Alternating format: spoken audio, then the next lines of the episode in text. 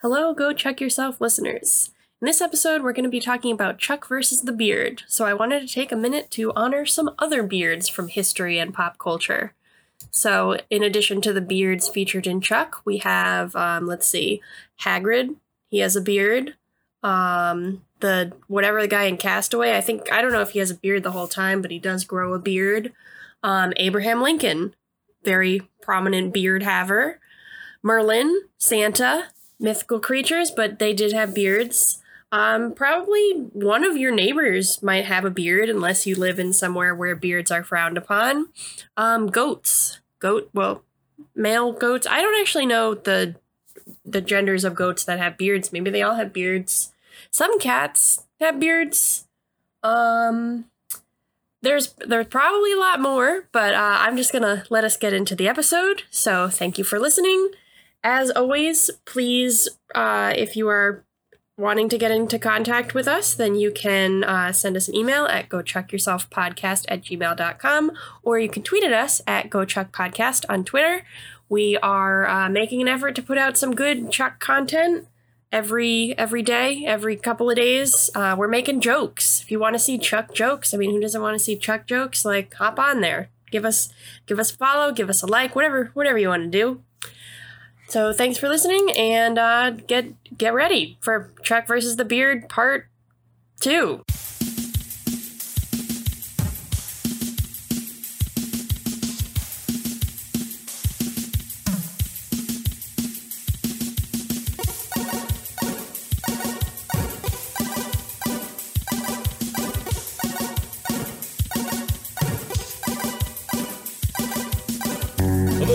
Go Chuck Yourself listener from wherever you're listening from.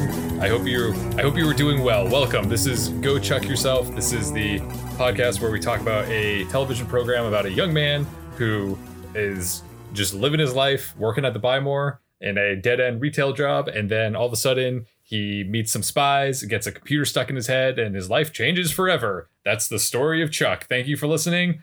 Goodbye. no, don't don't leave. Don't leave. Uh, my name is Chris Gillespie. I think that's like the third time that we've done an intro like that. yeah. Uh, well, it's na- definitely uh, a multiple time that we've pleaded with people not to leave us. it's true. It's true. We are. My name is Chris Gillespie. This is my co-host. Her name is Erin Arata. yes, and we are the the uh, the stars of the Go Chuck Yourself show. Here we are. Not the A stars Chuck. Star was born, and it was us. if you two, wanted two to, stars were born. Two stars. Is that the sequel to A Star Is Born? Two Stars Are Born. Yes, it Is is. Is that where the female lead gives birth to twins after the male guy dies? Yeah. Spoiler alert for Star is Born, I guess. I haven't seen it, but I know that, so you should know that too. Yeah, um, I guess, or like she, like she, uh, inspires to subsequent people. She doesn't have to give birth to them. Like she could just inspire twins or just two people. Maybe it's a crossover with Stuck on You, your favorite film. Either way, this sounds like it's a direct to DVD movie, whatever it is. Sounds great. Um, in this episode, we're going to be talking about Chuck versus the Beard. Yes, perhaps that sounds familiar because uh, last week the cast of Chuck reunited over uh, video call to do a table read of Chuck versus the Beard, and now we are doing our episode of Chuck versus the Beard. Lots of Chuck versus the Beard. If you didn't watch the reunion or you've forgotten since last week, don't worry, we will go through the plot in painstaking detail. painstaking detail. And this is a a meaty episode to talk about. There's so much that happens in this episode. Uh and it was i mean we we did an episode about the table read. We said it approximately 1500 times during that episode that we really enjoyed the table read Yep. i think that seems to be the popular consensus as well i don't think anyone has come out and really said anything We hated the table read. terrible what a waste of time i want my money back I'll never get that hour back. there didn't seem to be any negative feedback about the table read as far as I can tell, which is a good thing. Yeah, And that's nice. Continues to uh, generate money for feeding America. Also, I think even since we recorded our episode, so Yeah. it's just a good thing all around. And so, with with the table read and with everything that was going on surrounding the table read, uh, we uh, the two of us recorded an episode, but we were also you know there was a lot going on on social media and all that, so it was a very I w- would you agree that we were like really we're usually typically immersed in Chuck stuff, but like last week we were heavily Yes. even like more deeper like just submerged in the world of Chuck. Yes, one might say we were drowning in Chuck. Right, but a good drowning. It was Yeah. a positive drowning. It was like, Yeah. oh no, I'm having so much fun. This is great. I can't believe this is happening. Yeah. With that said, it was a lot of Chuck. So after that weekend, it, there was a little bit of time to. I think I needed a little bit of time to decompress from yeah, Chuck. we, we recuperated. yeah, push it from your your mind a little bit. So when you come back, you're feeling We're more fresh. invigorated. Yes. Yes. Uh, as it turned out, the programming that I chose to escape from Chuck ended up not helping me at all because of the plethora of cameos of Chuck related cast members that I saw. Um, I and you, this happened to you to some extent as well. Yes, I'll I'll tack mine on at the end, but fin- continue. Okay, so I I'm trying to think in chronological order. Um, I think I was watching Austin Powers Goldmember, uh, that classic film from 2003.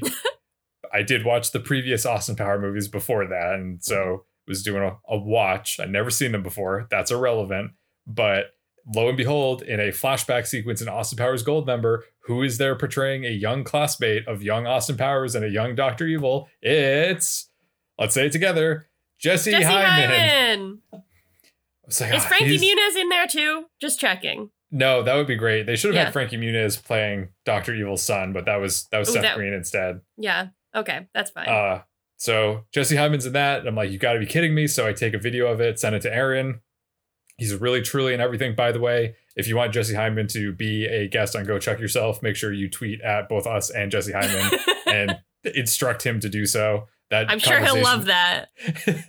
that conversation has been open since our previous episode. So uh, follow up on that if you want. But then after that, I was like, oh man, that's like, I'm just trying to forget about Chuck for a little bit, just tune out.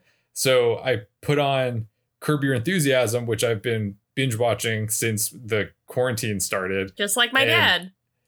His, really? Yeah, he's binge watching it. You didn't tell me that. Oh, Did I tell you that? Is this, I guess I didn't tell you that. Where, oh, this is so exciting. I'm going to text your dad. all right, uh, cool. anyhow, watching the season four finale, Curb Your Enthusiasm, I have not seen any character. I don't. I could not foresee anyone from Chuck being in this program. And then lo and behold, who plays a like a bellhop in a New York hotel, but a very young Zachary Levi. He looked excessively young. He looked like almost a teenager. He Yeah. was. He didn't. He just. He was very tan. He was he'd so young that he almost didn't really look that nerdy. Like he kind of looked like he Mhm. could have like tipped towards playing like a popular high schooler. Mhm. Like he just Yeah, had he- like one of those faces. Yes, he he looked pretty. Uh, I don't know, athletic, and he was kind of a, a snarky bellhop, Yeah. acting alongside Larry David, trying to get a a tip. It was a good scene, but I was like, "What? How is Zachary Levi in this?" He's there. He's there, and I sent a video to Erin of that, and then I'm like, "That's this is crazy. I got to watch something that will definitely not have any Chuck people in it." so we're watching American Pie two, the classic film, and uh, who is playing a prodigy trombone player? It is once again Jesse Heiman, Woo! at the- one of the many band camps featured in that movie. I just you can't escape them. They're we everywhere. can't escape.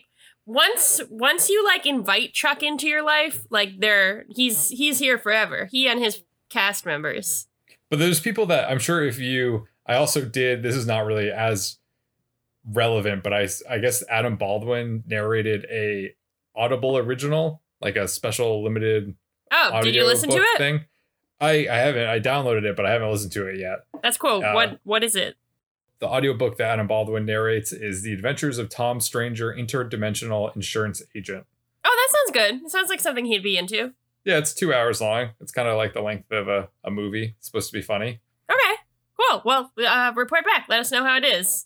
I will. And then what was your uh your cast experience? Oh, um, I was watching the original Spider-Man starring Tobey Maguire, everyone's friend, Yes. and uh, Jesse Heiman is also a classmate of young Peter Parker. Um, so And he- he's he's getting around. He he seems to have gone to school, much like uh, the characters in Twilight. He seems to be going to high school over and over again. he just can't escape. Yeah, I wonder if he still gets cast in in high school roles. I don't. Yeah, I don't know. A good question to ask him if Yeah. you were on this podcast. Jesse, please come be on our show. We have so many questions. What I don't have questions about is the episode Chuck versus the Beard, as someone who has not only watched the episode recently, but also watched the cast go in through it and read it with the creators explaining extra contextual information. I really don't have any questions about this episode, but let's still discuss it anyways. Yeah, let's still discuss it anyway. We will uh, not have the creators' excellent insight, but we will have some of our own stupid insight. So get ready for that. so you're welcome. So we start with Chuck getting called into Castle for a meeting. We learn that he hasn't flashed since Rafe tried to kill Shaw and Sarah. Shaw says that until Chuck starts flashing again, he's benched. Chuck suggests that he's not flashing because he has all these emotions bottled up inside him and he can't talk to Ellie or Morgan or anyone else about them. Sarah suggests that Chuck talk to her or Shaw or even Casey, but Chuck isn't really feeling that. Sounds like Chuck needs therapy. It does. That actually, I was thinking about that after watching this episode. I was like, Yeah. you know. I think Chuck would really benefit from. Uh, yeah, and like in the West Wing, like the president and like the president's staff have therapy. So like Chuck could probably get a therapist. There's probably something for like government agents. The- There has to be. Wait, that's awkward. What is? How does the president have a therapist? He just has a therapist and he talks to him about like what's going on in his It's like, life. oh, it's just hard being the president. The therapist is like, yeah. How does that make you feel? He's like, I don't know, like the president. Yeah, I mean it's a lot more touching than that, and it's written by Aaron Sorkin, so it's said really fast, and they're walking at the time. But yeah, pretty Oh. much just like that. Okay. So after the scene in Castle, we actually have two declassified scenes, which Ooh. were read during the the table read. I don't know if they were advertised as such. I think they were. At least one of them was. Uh, but we we cut to Chuck and Morgan's apartment the next morning. Chuck is distracted and pours himself a bowl of cereal and starts right, I to eat remember it, this. to uh, to eat it without milk. Morgan watches this from the kitchen table where he's sitting with the the gallon of milk. He offers it to Chuck. So uh, Chuck comes and sits down with him. We learn that Morgan and Chuck were supposed to hang out the night before for old school game night, and that Chuck's Subway meatball marinara sub went cold, as well as a piece of Morgan's heart. Morgan also informs us that Hannah resigned from the Buy More via text message late the night before. So I remembered that from the table read, but I did not um I did not hear it in this episode, so I thought I must have imagined it. So that's good. Thank you for clearing that up for me. Yes, they they covered Hannah's departure. Yes. Morgan says that he knows that breakups are hard, but that he's here for Chuck, so he asks Chuck to open up to him, but Chuck can't. So Morgan asks if he's Chuck's best friend still, and Chuck says, of course, but he just can't get himself to open up and speak. He just kind of like is frozen and like looks like he's choking on the words that are trying to come out. Oh. Chuck apologizes and says that he wants to tell Morgan, but he just can't. Morgan then storms out and tells Chuck not to be late for work. So then so we that gives some good context to what comes later. yeah, it establishes the old school game night and Hannah being fired or Hannah quitting, I guess, Yeah. and the kind of issues that Morgan's already having with Chuck. Yes. Uh, as Chuck heads out for work, he encounters Casey watering his plants in the courtyard, listening to headphones. Chuck says that he knows that Casey prefers waterboarding over listening to Chuck talk about his feelings, but Casey doesn't actually say anything. So Chuck proceeds to open up about everything that's on his mind. Casey eventually takes his headphones out and says, Neil Diamond at Red Rocks, classic. And uh, he asks Chuck what he was saying. Chuck says that he's been looking for someone to talk to. Uh, when Casey's phone goes off with a text from Sarah summoning him to Castle, Casey says that Chuck needs to save his quote, lady feelings for someone else. He's got work to do. That's not cool, Casey. Men have feelings too. Everyone has feelings. Casey has feelings. We know Casey has feelings. We we know that. God. Okay. An episode that we'll be talking about very soon. it Very seems that. Casey has a lot of feelings, Casey can keep his toxic masculinity to himself. but he just doesn't. He has never been encouraged to share his feelings That's or true. to get in touch with that That's side. That's because so of the patriarchy. yes, Well, all right. I guess I have a new. I see Casey's Casey's outlook on life in a new way. I thought during the table read that I heard them say. Uh, Casey says they was listening to Neil Young at Red Rocks Classic, and I was thinking like that seems very out of character. I don't think that Casey would listen to Neil Young. But then I played this scene back and I was like, oh, he says Neil Diamond. That makes more sense. It's more of a a silly joke, I guess. The words that you're saying to me mean nothing. Great. Why don't you continue talking about the first act of the episode? So Chuck does immediately call a doctor, but it's Devon that he calls. Mm. Devon is at a resort in Malibu, which I don't know if you. I'm assuming you know this. I'm assuming a lot of people know this, but maybe I don't. I don't think I knew this. But Malibu is very close to LA. it is like maybe like 30 minutes away. So they're kind of on like a it's not really a staycation, but they're on like a mini vacation. Like they didn't go far, they're just staying at a hotel, which honestly sounds very nice. Yeah, it looks like a Um, nice resort. Yeah. So they're at this resort in Malibu, uh, enjoying their alone time. Devon tells Chuck that he took this vacation to get away from Chuck's spy life, and he declines, with all due respect, to help. We cut to the Buy More, where Jeff is trying to fit a whole apple in his mouth. He succeeds just as Chuck is called over the PA system to Morgan's office for disciplinary action. Chuck is like, What? But if he had seen the declassified scene, then he would have understood the context for why Morgan was calling him in. Morgan confronts Chuck about his secretism of late, and this in this scene he reveals that Hannah quit the store, so they kind of like tacked that in there so that we Mhm. know that that happened uh, after Chuck broke up with her. Morgan asks Chuck to tell him what's going on, and again, Chuck seems like he's about to, but then he chokes once again. Morgan says he has no choice but to fire Chuck, but not from the Buy More. Chuck is fired as Morgan's best friend.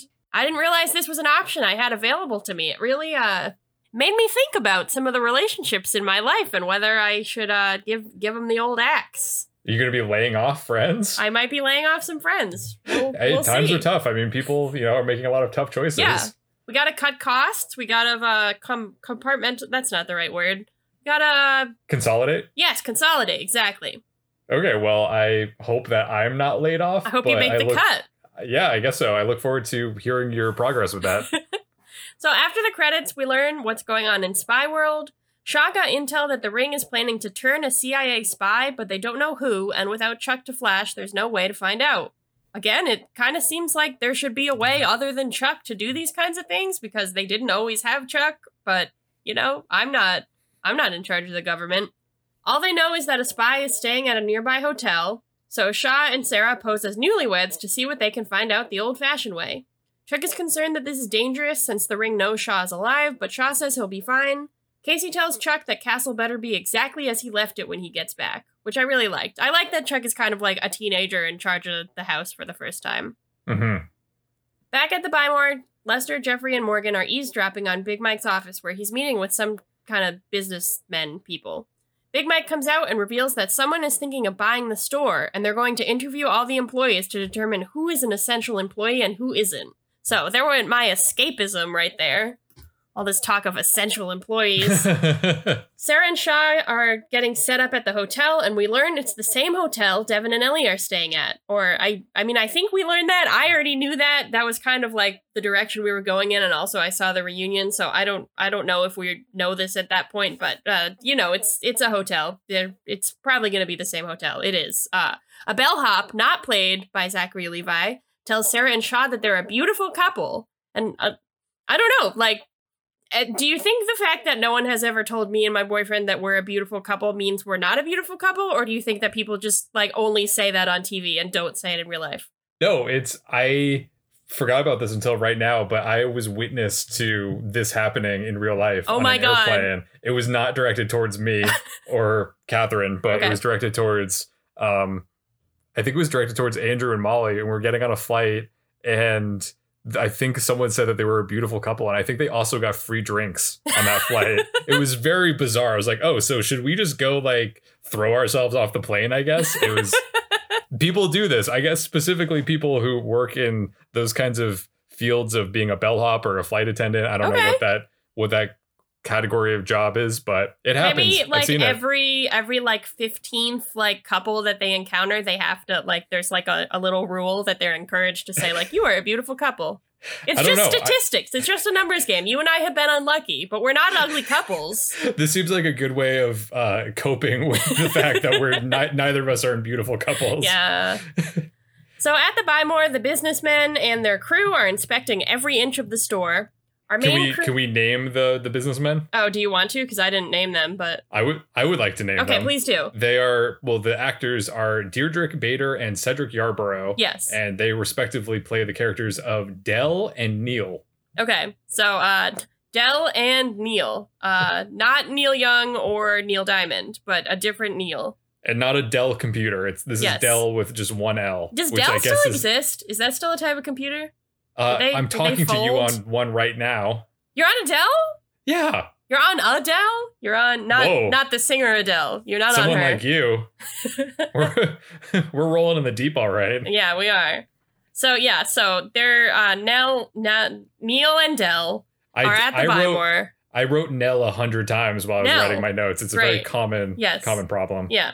So they're at the Buy More. Maybe I'll just call them Nell. Collectively, they're Nell. So at the Okay, Buy More, fine. At the Buy More, Nell and their crew are inspecting every inch of the store. Our main crew make a blood oath to protect one another in their interviews. Lester is called in first, and immediately he asks for diplomatic immunity in exchange for spilling the Buy More's secrets. We also see at this point that Nell are wearing badges for a company called Costless. So I thought that was fun. I don't know if you noticed that. Surely the the opposite of buy more Yes. is cost less. Or I guess it's not the They're kind the of like related. I guess so. Cost less. If Yeah. things cost less, then you buy more. Yeah, okay. it's all so coming together. Yeah. Oh wow. This is a conspiracy, I think.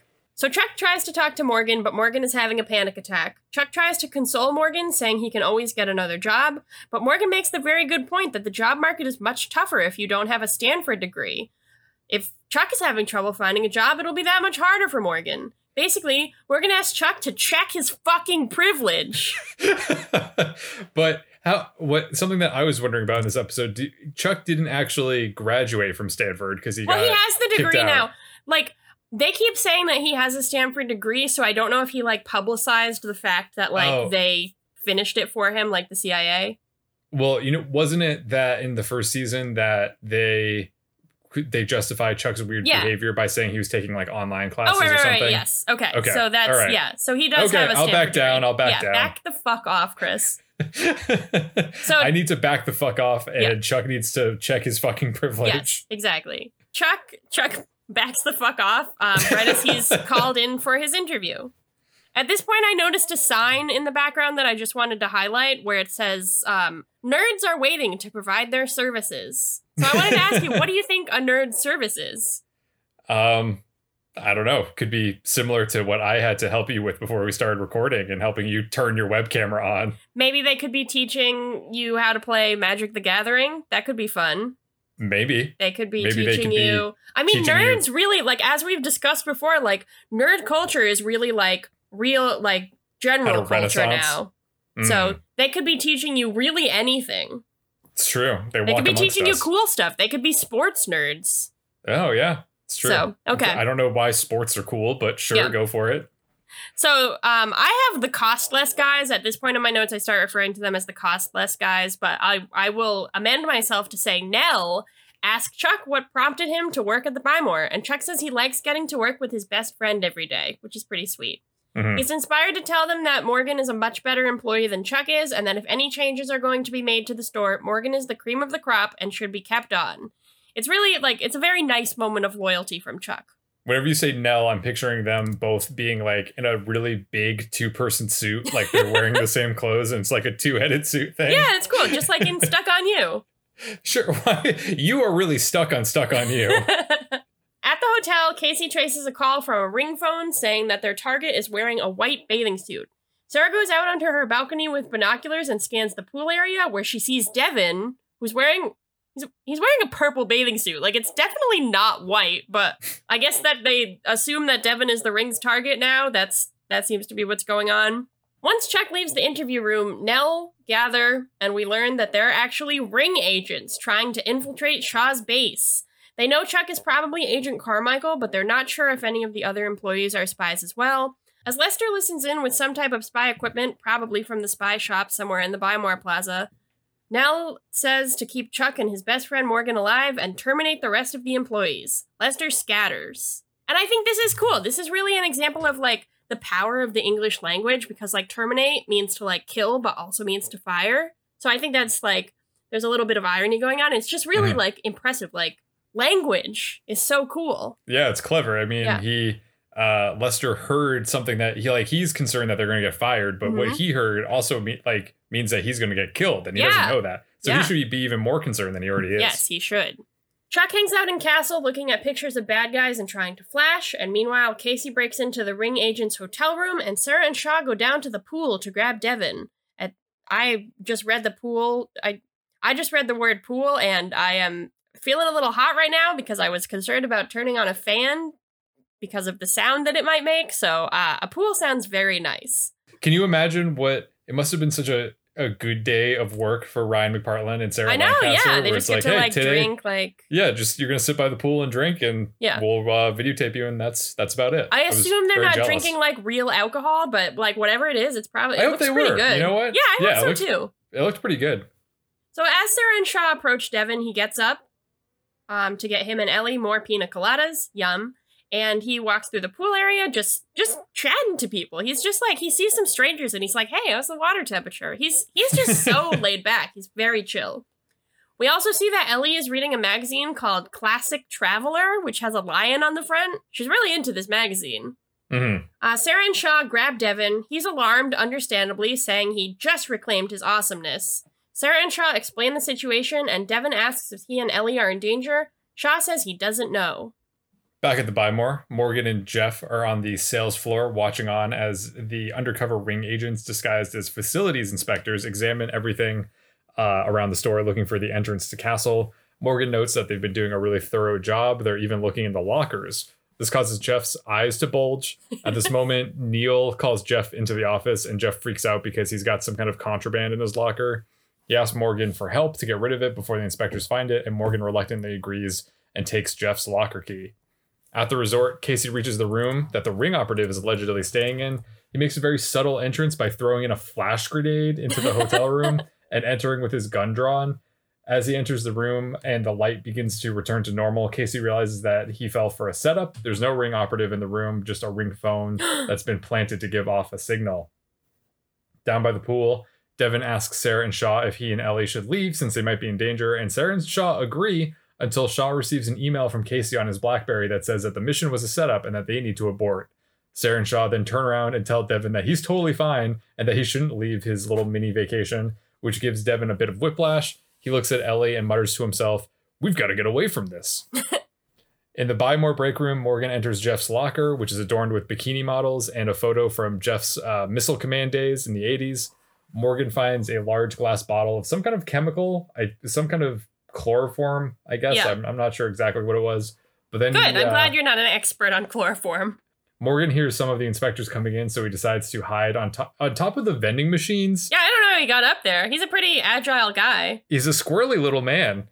He could have just put the bottle back in the locker and acted like everything was normal, but climbing on top of the vending machines, I guess, is just as easy. Yeah, right? sure. Because he would have the he thinks that they're inspectors of some kind. So if Yeah. he was just at a locker and he'd be like, "Hey, how's it going?" and just play it off as normal, but Yeah.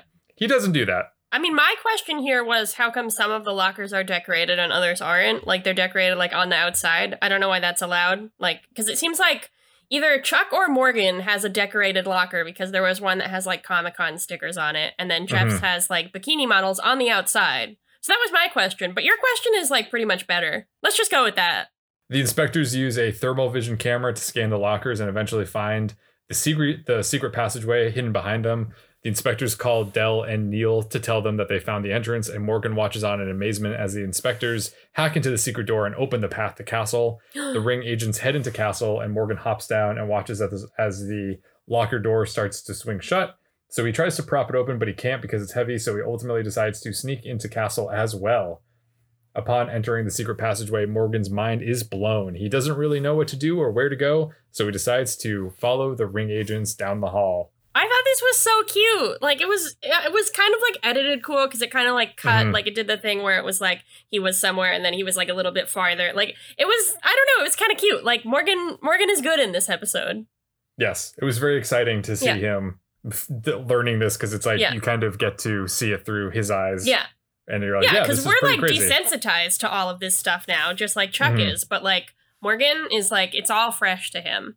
yes, it was like uh, seeing a, a child on Christmas morning. Yeah, seeing the joy in their eyes. Uh, Chuck apparently done studying his flashcards, which I really enjoyed. I liked when he was studying the flashcards. yeah, I himself, like that too. That's cool. We don't see moments like that. the power of the English language once again. Flashcards, flashcards. Ah, Yeah. He returns to the Buy More to find Big Mike, Jeff, and Lester standing at the service desk. They're all flustered. Chuck asks them what's the matter, and Lester plays a recording he got of Dell and Neil talking in Big Mike's office, saying that they're going to hold on to Chuck and Morgan and terminate everyone else. Big Mike, Jeff, and Lester are upset that they're going to be laid off, but something about this strikes Chuck as odd, and he asks where Morgan is. I can tell you, Chuck, Morgan is currently sneaking around Castle and eventually finds Neil Dell and the ring agents who have made their way to Castle's central meeting space beneath the Orange Orange. Morgan overhears as Neil and Dell talk about how clever it was to put a CIA base underneath an electronics store and how big of a blow they can take to the CIA by destroying all of the intel in it. Hold on, can I interrupt you for one second? Yes, you can. This is something I definitely noticed in the episode, but I also remember noticing at the table read. mm-hmm. Why why is it clever that they put a CIA base under an electronics store? Because no I'm one think, would it- think to look there. I mean, I guess, but like why specifically an electronics store? I guess if you think about it, it's underneath Orange Orange and it's underneath the Buy More. So the whole complex of Castle is Yeah. underneath the parking lot. So it's really underneath a shopping plaza, yeah, I mean a like good place to hide it. yeah, I mean I guess that's a good place to hide it. I don't really know like I guess the point of like secret government bases is like I don't know where they are. Yeah. It just I don't know. I I thought it was interesting that he chose to point it out that it was clever to put it there. I think they were just they didn't think to look there. I think it's a good hiding spot. If you disagree, maybe you can be the the government's real estate agent or whoever right, I'll work on that. makes those choices. That's a good idea. It might be a good career path for you. Uh, Dell instructs his agents to wipe all of the CIA's data that they have about the ring and then demolish the base. Morgan overhears all of this and realizes that Neil and Dell aren't just bad guys in the eyes of the Buy More staff, but they're bad guys in the eyes of our nation I thought you were gonna say the eyes of our Lord. And the eyes of our They Lord. probably are. Back at the resort, Casey shows Sarah and Shaw the fake ring room that he broke into. They try to figure out why the ring would lure them to the resort, and Shaw suggests that it wasn't what the ring was luring them to, but what the ring was luring them from. Shaw immediately realizes that the ring knows that Shaw is alive and went after his base of operations. This is pretty self-centered, Shaw. You, it's it's not just your base of operations. It's it's it was Chuck, Sarah, and Casey's before yours. yeah. Uh, they weren't after Devon, after all. They were after Castle. Sarah is immediately concerned because she thinks that Chuck is sitting alone in Castle, unable to flash. Fortunately, this is the one day that Chuck seems to want to spend time at the Buy More. We see Chuck walking down the back hallway of the Buy More when Morgan runs up to him and tells him that he needs to tell him something. Turns out there's a secret underground CIA base beneath the Buy More. Chuck is at an immense loss for words here, and Morgan insists that he knows it sounds crazy, but Chuck has to believe him. Morgan then tells him that Neil and Dell aren't looking to buy the store. They're bad guys from an organization called The Ring, which Morgan admits doesn't sound that scary, but actually is. Chuck asks Morgan how he knows all this, and Morgan says that he snuck into the secret passageway behind the lockers and followed them underground. Chuck starts to have a mental breakdown in the way that you would if you were witnessing the worst possible version of a scenario that you've been trying to prevent for almost three years. Morgan, sensing that Chuck is spiraling, tells him, Don't freak out. That's great. Go. That's the catchphrase of Chuck. Yes, yes, that's right. You're learning, Erin. You're learning. uh, I felt like Zachary Levi's acting, and I guess also Joshua Gomez's acting in the scene was really good because Yeah. you could tell how panicked and concerned that Chuck is while also trying to play it cool to Morgan. My note on this scene is Zachary Levi is really good in this scene. So I think we're on really the same good. page. Yes, he's he was great. I think he did a good job in the tail Yeah. reading too. But Yeah. all around, great actor. As this is happening, Sarah, Shaw, and Casey hurry back into the spy van so they can rush to the Buy More. They try calling Chuck, but they can't reach him because the phone lines are down. Meanwhile, Chuck tries making a phone call, but he he can't because he doesn't have any cell service. And Morgan says that they uh, that makes sense because the ring said that they were going to cut off all communication to and from the store. Chuck says that they need to evacuate the store, but Morgan declares that they need to confront the ring themselves. They can't let the ring blow up the CIA base or the Buy More. Chuck tells Morgan that life isn't a video game and they could actually get hurt, but Morgan is unperturbed and says that if Chuck doesn't want to help him, he'll see if Jeff and Lester do. Chuck then agrees to help Morgan with the understanding that they'll evacuate the store first and that they'll keep the CIA base a secret between the two of them. Chuck and Morgan then head to the sales floor to evacuate the Buy More staff, only to find that the Buy More staff has barricaded the front door shut by creating a pile of merchandise. They've just like found everything in the store and put it in a big pile. Yeah, wouldn't you? Turns out the staff has decided to protest losing their jobs by putting the store in lockdown. Chuck is very concerned about this, even though there is at least one fire escape that we know of in the back of the store at in the loading bay that they could use to evacuate the store in an emergency. But that's neither here nor there. Chuck tries to persuade Big Mike to call off the lockdown, but the staff is not having it.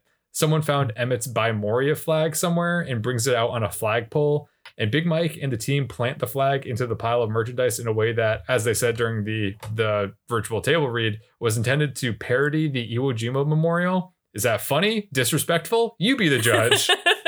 I like to think that I have a pretty good sense of humor. And then I thought it was funny during the table read, but then watching it, I'm like, I don't know. This is this is kind of tasteless. I think maybe I don't know. It's it's hard to say.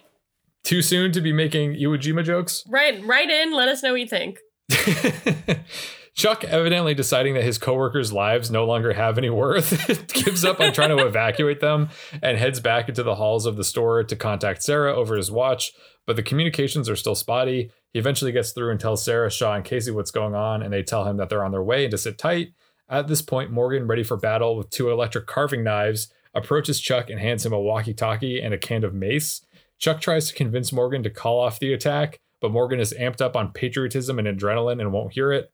Chuck tells Morgan that he doesn't understand the severity of the situation, but then Morgan says that Chuck's the one who doesn't understand. Morgan's been a loser his entire life, and now is his chance to be a hero. As he says this, he storms into the break room where the ring agents are waiting for him, guns drawn, uh, guns drawn, stopping Morgan and Chuck in their tracks. Cut to Morgan and Chuck being tied together in the center of Castle's combat training room. Dell tells Agent Carmichael that he's all alone, and Morgan asks who Agent Carmichael is as Dell sharpens a large razor. Morgan insists that he and Chuck don't know an Agent Carmichael and that Dell must be crazy for thinking that Chuck is a secret agent. Chuck doesn't really know what to do in this situation, but Dell continues to press him for Shaw's secret files, which apparently the ring can't find in Castle's computer system. Dell holds the razor close to Chuck's face, and Chuck says that even if he was a secret agent, he would have been trained to resist torture, and Dell says that's why he's going to torture Morgan instead, who Chuck foolishly revealed was his best friend. Oh no! Dell puts the razor to Morgan's face, and Morgan cries out that he's known Chuck since they were six, and that Chuck is most definitely not a spy. Dell presses the knife closer to Morgan's nose. I think he's gonna cut off Morgan's nose. Is Oh, I that thought he was what- gonna cut out his eye. Oh, he's gonna cut out his eye. That He's makes doing one of those things. Maybe he's gonna do both. Chuck tells Morgan the truth about his work with the CIA and NSA and reveals to Morgan that he's a spy with the codename Agent Carmichael. Morgan is astounded. As this is happening, Sarah and Shaw try to get into Castle through the Orange Orange, but the ring has locked them out. Casey, meanwhile, heads to the Buy More and attempts to walk in through the front door, but finds the door barricaded. He reaches for his actual gun behind his back, but the Buy More staff starts to shoot him with Nerf guns. Once the Nerf fire stops, Big Mike, Jeff, and Lester explain to him that they're staging a revolution, and Casey says that he wants in. Lester asks Casey how they know they can trust him, and Casey says that, quote, the only thing that I hate more than hippie neoliberal fascist anarchists are the hypocrite fat cat suits they grow up to become, end quote. I don't know if Adam Baldwin knew the camera was rolling when he said this. I feel like he was just speaking from the heart and they captured it on film and edited it into the episode. Anyhow, this is a good enough answer for Big Mike and the team, so they decide to let Casey in. Back in Castle, Morgan is struggling to process the fact that Chuck is a spy. Dell has been pretty patient up to this point, but finally lashes out and puts the razor to Morgan's nose and or eye and asks where Shaw's files are. At this point, one of the uh, facilities inspectors slash ring agents enters and says that Sarah and Shaw are trying to break in. Morgan realizes that Sarah and Casey are spies too. Dell decides to go deal with Shaw and Sarah and leaves Chuck and Morgan to catch up. Morgan has a hard time understanding why Chuck's kept the secret from him. Chuck opens up and says that he's wanted to tell Morgan this whole time and he's felt terrible sneaking around behind Morgan's back, but he needed to do what he could to protect Morgan. Morgan is just flabbergasted by this and eventually says, My best friend is a spy. This is unbelievable. This is the best news I've ever heard. Morgan is relieved that Chuck is a spy and not a jerk. Morgan has a bunch of questions and wants to know everything, but Chuck is reluctant to share anymore. But then Morgan reminds him that they don't have much time because they both are probably about to die. So Chuck decides to go for it and says, This all started about two and a half years ago when I received an email from Bryce Larkin. And That's I was, nice. think, I was thinking in this moment that I'd like to think that if you and I were in a situation where we were stranded together and death was imminent, that you would recall the story of Chuck's seasons one and two to to soothe me and to distract me from our death. yeah, I probably would. Yeah, it was nice. As Chuck begins to talk, we hear the opening chords of Fortunate Son by Creedence Clearwater Revival. Is the song playing in the background? Can the characters not hear it? Nope. It's the beginning of a Jeffster performance, which you'll either find to be good news or bad news, depending on your preference for Jeffster. I thought great news. You and the Buy More employees alike, because they are all partying and rocking out to the Jeffster They show. are. Big Mike is standing there drinking, was it a beer? Did you notice, or was no, it a I didn't notice. It looked like a beer. I felt like he was just standing there drinking a, a single beer. I was like, yeah.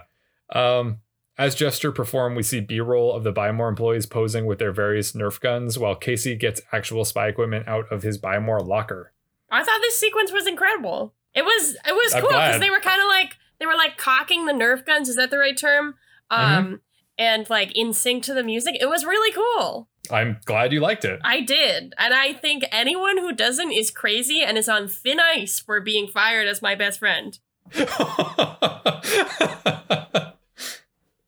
well, that is unfortunate for anyone who did not like the sequence. You are not, in this case, a fortunate son. well, I'm going to text your dad about Curb Your Enthusiasm. All right, do that while I'm talking. so down in Castle, uh, Hello, Erin's dad. Do you like Larry David's show? I like Larry David's show.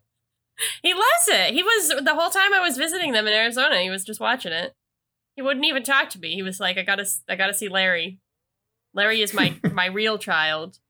Anyway, so down in Castle, um, Nell, which whichever one is the leader, um, asks what all the commotion is, and Ne- De- Ne- Neil and Ordell says that the Buy More employees are staging a protest. Neil and Ordell says, "Ah, so that's the sound of liberty." Without really acknowledging this, the other guy says that he found what they're looking for and uploaded it to headquarters. It's another disc, or maybe it's the same disc from before. I don't know. There's a lot of discs in this show, but it's like a mini disc has information on it. Mhm. He also says that Casey has arrived and is trying to break in. The bad guys are ordered to kill Casey. Once they come out into the store, Casey starts fighting them, and it seems like he's going to lose until Jeff stumbles in with his bottle of whatever. One of the bad guys is distracted, and Casey knocks him out. Then Jeff takes out the other one with his rag and his chloroform, saying, Fight the power. Then he leaves. Casey retrieves his gun and continues trying to get into Castle. Shaw's about to initiate Castle's self destruct protocol to keep the ring from getting every piece of information they have, but Sarah pleads with him to give Chuck five more minutes. He reluctantly agrees. Meanwhile, in the dojo, where they're tied up together, Morgan tells Chuck how sorry he is that Chuck had to pretend to be dating Sarah when he so obviously loves her. It's actually, I thought that was a really sweet moment for Morgan. Yeah. Chuck says that he and Sarah are over, but Morgan says he can tell that's not true, and Chuck eventually admits that he does still love Sarah. He begins sort of like cry laughing and says how good it feels to have gotten all this off his chest. Right then, the bad guys come in to kill Chuck and Morgan, but Chuck is rejuvenated by talk therapy and he flashes. He beats the shit out of everybody. Morgan throws a weapon to Chuck, which is nice. Morgan contributes a little. As Chuck is about to fight the lead bad guy who has an actual sword, Morgan whacks him with a w- big wooden pole and he passes out. Morgan is super impressed with Chuck's skills and says again, That's my best friend. Casey returns to the Orange Orange and says he wasn't able to get into Castle. Shaw is about to call in the self destruct for real when the door to Castle opens and a bunch of mist comes out. I don't know why mist is always coming out of Castle. Is it Well, because it's it's in a refrigerator? Yeah, Yeah. but that's still like, I don't know why there's so much mist in there. It's a cold room. Yeah. There's a delightful scene where Morgan walks out like very cool and he says, Bag him and tag him, Agent Walker. And I like this was genuinely very funny. Sarah, Casey, and Shaw are all like, what the Yeah. fuck? it's priceless. And there's like there's a good like minute and then Chuck runs out behind Morgan. I don't know what he was doing in there, but he runs out behind him and everyone is shocked. Mm-hmm. When we come back from commercial, I, I mean there weren't really commercials when I was watching it, but there there was probably a commercial here at some point.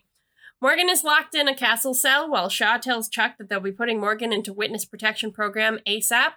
Chuck protests and says that his rekindled honest friendship with Morgan is the reason he's flashing again, so he needs Morgan to stay right where he is. Sarah agrees.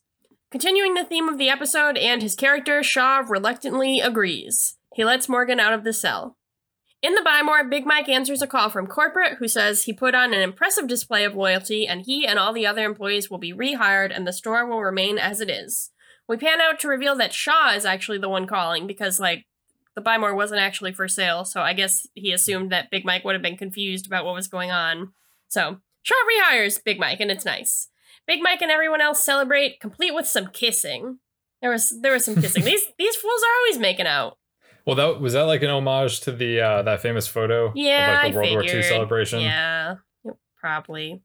So Chuck and Morgan return to their apartment with Subway, which uh, sounds really good right now. As they're about to enter, Devon approaches Chuck from across the courtyard. Chuck sends Morgan in to talk to Devon privately. Chuck says he's doing everything he can to keep Devon safe, and Devon puts on a brave face, but he's obviously really scared.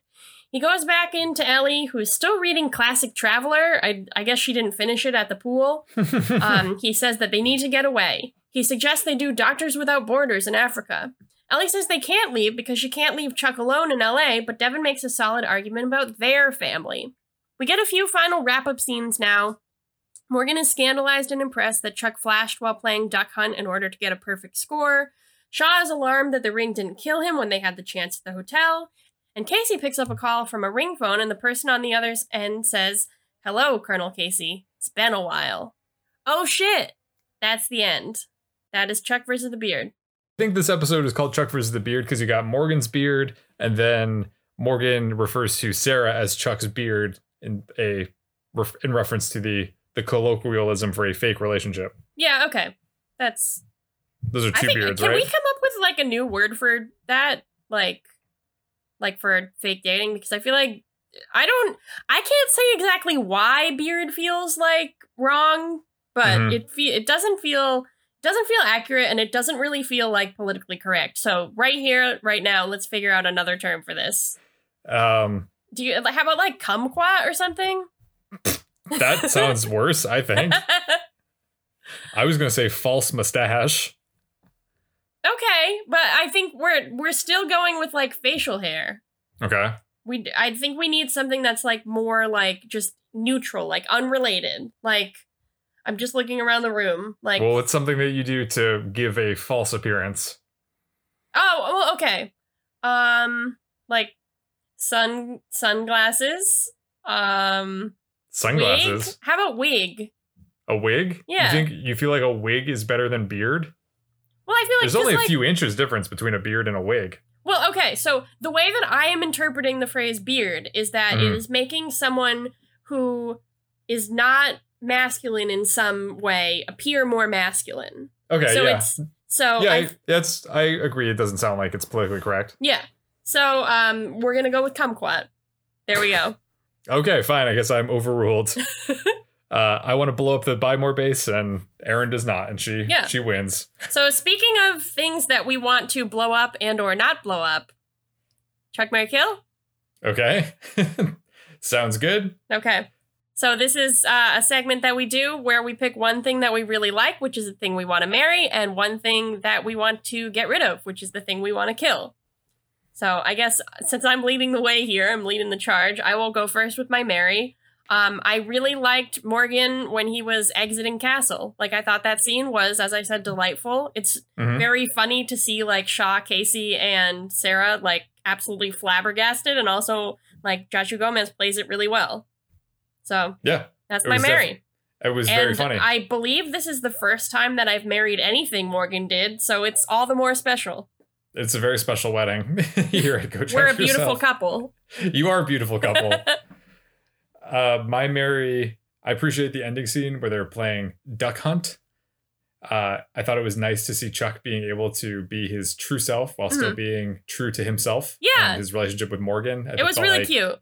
Yeah, it was nice, and you could see that they were relieved, and yeah, I thought it was felt like it was authentic. I felt like their whole relationship throughout this was pretty authentic yeah. feeling and seeming. Uh, I'm also intrigued by the meatball marinara footlong with yeah, jalapenos. that sounds good it would absolutely destroy my intestines, yeah. as we learned. Uh, well, everything does. Yeah, everything does. Subways did, in, or the Subway sandwich did in that previous episode, but I just uh, I don't have a lot of flavor in my life, and it sounds like that sandwich would be bursting with flavors that I cannot eat. So I was feeling like this was a good scene. Wish I was yeah. hanging out with them. Do you think he actually was flashing in order to get his perfect score? I think so. Yeah, I think so too, and I think that's cool. Mm-hmm. We don't see like the practical applications. Like I feel like there are things that he could do in his everyday life. Mm-hmm. So that's cool. Yeah, I feel like um, if you had um, that ability, you would use that when you're hanging out with your friend. Exactly, and it's not cheating. That's it's fine. You use the talent that you were given, and it's not cheating, Chris.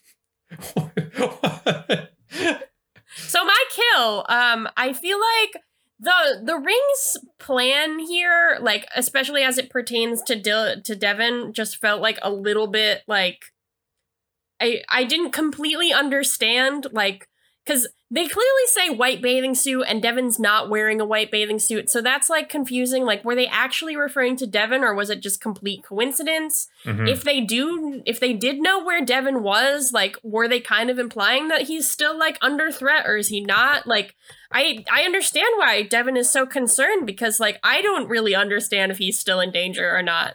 Um, I thought that they didn't know who he was. So was it just like completely coincidental or was it not? And I don't think that that was clear enough, like whether it's like a writing issue or like scenes were cut or whatever. Like, I think that I understood like the point of this is that like Shaw and Sarah and Casey were lured away and then they realized and then they went back and like it's all exciting and everything. But like what was actually going on at that hotel, I'm not really sure. That's valid. Mike Kill also has to deal with the the rings plan and I don't know if it's if I should bring blame the ring or if this is actually like a writing issue.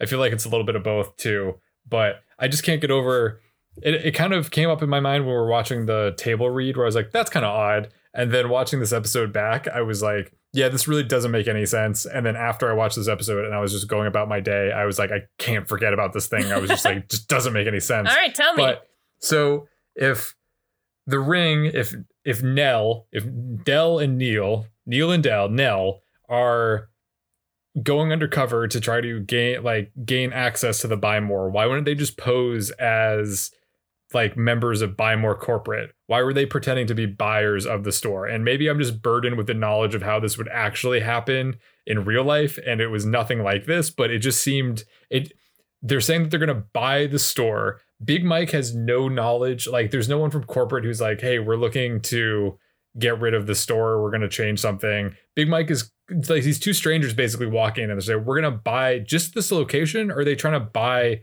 buy more as a company? No, they're just trying to buy this one particular store. Are they trying to buy the physical space? No, they're trying to also buy the the structure of the store because they're going to fire everyone and not fire people. And then it's a new how- franchise. how would you buy a single store without that has you can't you it it just doesn't make any sense. And buy more corporate is probably leasing this retail space from a landlord of some sort. So two strangers could not come in and decide to put cash down to suddenly buy the space and buy control of the store from buy more corporate. It's just not realistic at all. And maybe it's a testament to how clueless big mike and jeff and lester and the rest of the buy more is that they don't think that there's anything weird about this. But I feel like those issues would have just been resolved if it was like, hey, we're from Buy More Corporate, we're thinking about doing layoffs, we're potentially considering like closing the store because it's not making enough money. This is we're going to be auditing the store and doing like inspections. I feel like that would have just made so much more sense, but instead Yeah. they did this whole cost less thing, which didn't make any sense to me at all. Yeah, I wonder like if there's a reason for that or if like they just like I don't know. I don't know why they did that because what you're describing sounds like it would also be easier. Like even if they didn't have to make like they wouldn't have to make the cost less labels. Like they Right, could just wear like so easy. existing. Yeah, I don't know. I don't know why they so did that. sense. We'll have to um we'll have to ask uh the creators when they're inevitably on Go Chuck Yourself with us. hey, I mean, at this point, I I don't know anything could happen. Uh, but I will say, I do think that the actors, I think Diedrich Bader and Cedric Yarbrough did a very good job. Yeah, they were kind great. of like two they were great at the table read too. Yeah, It was kind it of- kind of it kind of felt like like I don't see them as much as I see like the regular cast of Chuck. So like having seen them last week at the table read, when I saw them on screen, I was like, "That's my friends!" And then Mhm. like it, it was just a nice feeling. I feel like I think they both have like experience in. I think they come from like comedic backgrounds, both of Uh-huh. them. But I felt like they did a good job of being scary too, when they had to make I that agree. They were fun. so that's my rant about uh, retail. It's a good rant. I think that you make a really strong point. Thank you. Thank you. I appreciate it. We're also going to be making strong points here as we move into the scooter scale where we we rank this episode or rate this episode on a scale of 0 to 5 corn dogs. Erin, what are what are your thoughts? Um, I know that we've said this a couple times. This is a this is a good episode. Like I'm Mhm. glad they picked it for the table read. I'm glad that it happened. I think the implications of Morgan knowing about Chuck's spy life are really good. Um, I think that I'm like I'm happy that Chuck has an outlet now. Like that was obviously stressful for him. It was stressful for me watching. I think this was fun. There were a lot of like fun sequences. I personally liked the Jeffster sequence. I know that some people maybe didn't, but I thought that was fun. Um, and these these kind of like complaints about the ring aside, like I think it was a really solid episode. So I'm gonna go ahead and give it a four point five. Nice. I think I don't know. It's hard to.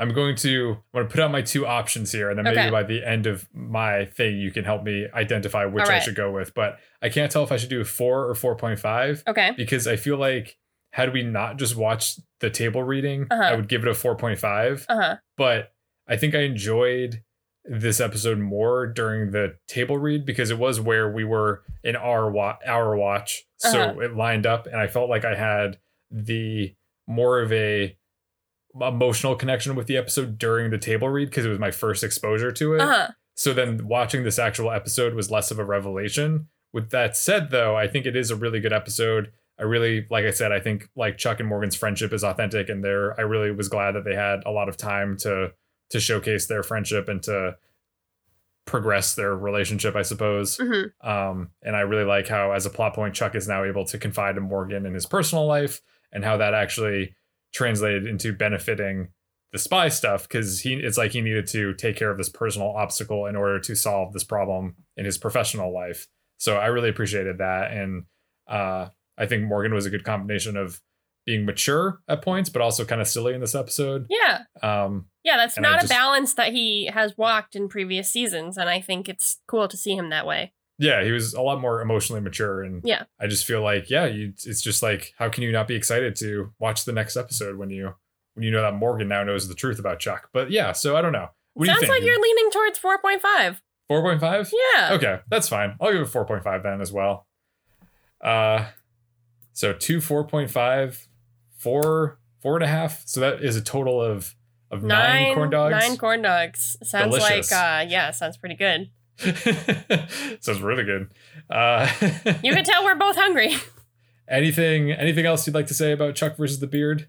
Um, I think yeah, good good episode. I'm excited to see what happens next. I'm excited to watch it again. No, I'm just I'm Yeah, watch it a I'm good with third time, watch it a fourth time. We gotta um we gotta see uh we gotta see where we can't we can't only watch this episode of Chuck because we need to see where else Jesse Heiman will appear. And actually, Chuck, uh, I was going to call you Chuck. Actually, Chris, I have a surprise for you. Is he gonna? Jesse is Heiman your- is an extra in my life. He's here oh, behind wow. me. Oh my Look, god! he's not Hey, going to Jesse speak Heiman. because Nope. uh, he doesn't speak um, No speaking in roles? in roles. But Uh-huh. uh, he is here, and Chris will that. vouch for me. He's right. He's standing right behind me. He's he's talking Wow, to yeah. a stranger. He's talking to a stranger. He seems to be helping them make a decision about Yeah. something to purchase. It Yeah. seems the He's- the customer. Thanks for being like here, going well. Jesse. Yeah, Jesse, it's great to see you. I wish we could you could uh, have told me ahead of time so we could have gotten you a microphone and could have interviewed you this episode. But you know, he's the back. Oh, there. he- Oh, he's walking away Oh now. yeah, yeah. He's. I mean, I I could only pay him for like three seconds. Sure. So- Hey, he's probably got a pretty steep rate from Yeah, yeah. all the different experience. Yeah. Yeah. and he's like he's in like six other movies today. So yeah, He- he's he got had to go. go. Sure, yeah, he's got a hard out, even though. I hate our hard outs, but that's fine. That was a nice treat. Thank you, Erin, Yeah. for you're welcome. supplying that. Yeah. Uh, I am glad that we're ready to move on to another episode. I feel like I've very thoroughly thought about Chuck versus the Beard, and I'm okay to put this aside. Yep. So, with that said, my name is Chris Gillespie, reminding you that food is sexy. Especially nine corn dogs. Hey yo, My name is Erin Arata, letting you know that anything is possible. just like a walk-on appearance from Jesse Heiman himself, the, the like- master of movies. Uh, and remember to use kumquat instead of beard from here on out. Uh, I maybe I guess that's up. Use your individual discretion. I don't know if I co-signed the, the use of the, the kumquat in that case, but we'll see you ne- next week. Thank you for listening. Take care. Bye. Bye. Thanks for listening. As always, a big thanks to the artist Hatakoa and the fine folks at freemusicarchive.org for providing us with our theme song, Warm Up. If you want to drop us a line, you can reach us at go chuck yourself podcast at gmail.com. Don't forget to like and subscribe to Go Chuck Yourself on your preferred podcast platform. New episodes come out every Monday morning, and you do not want to miss a new episode. Thanks again. We'll see you next week. Bye bye.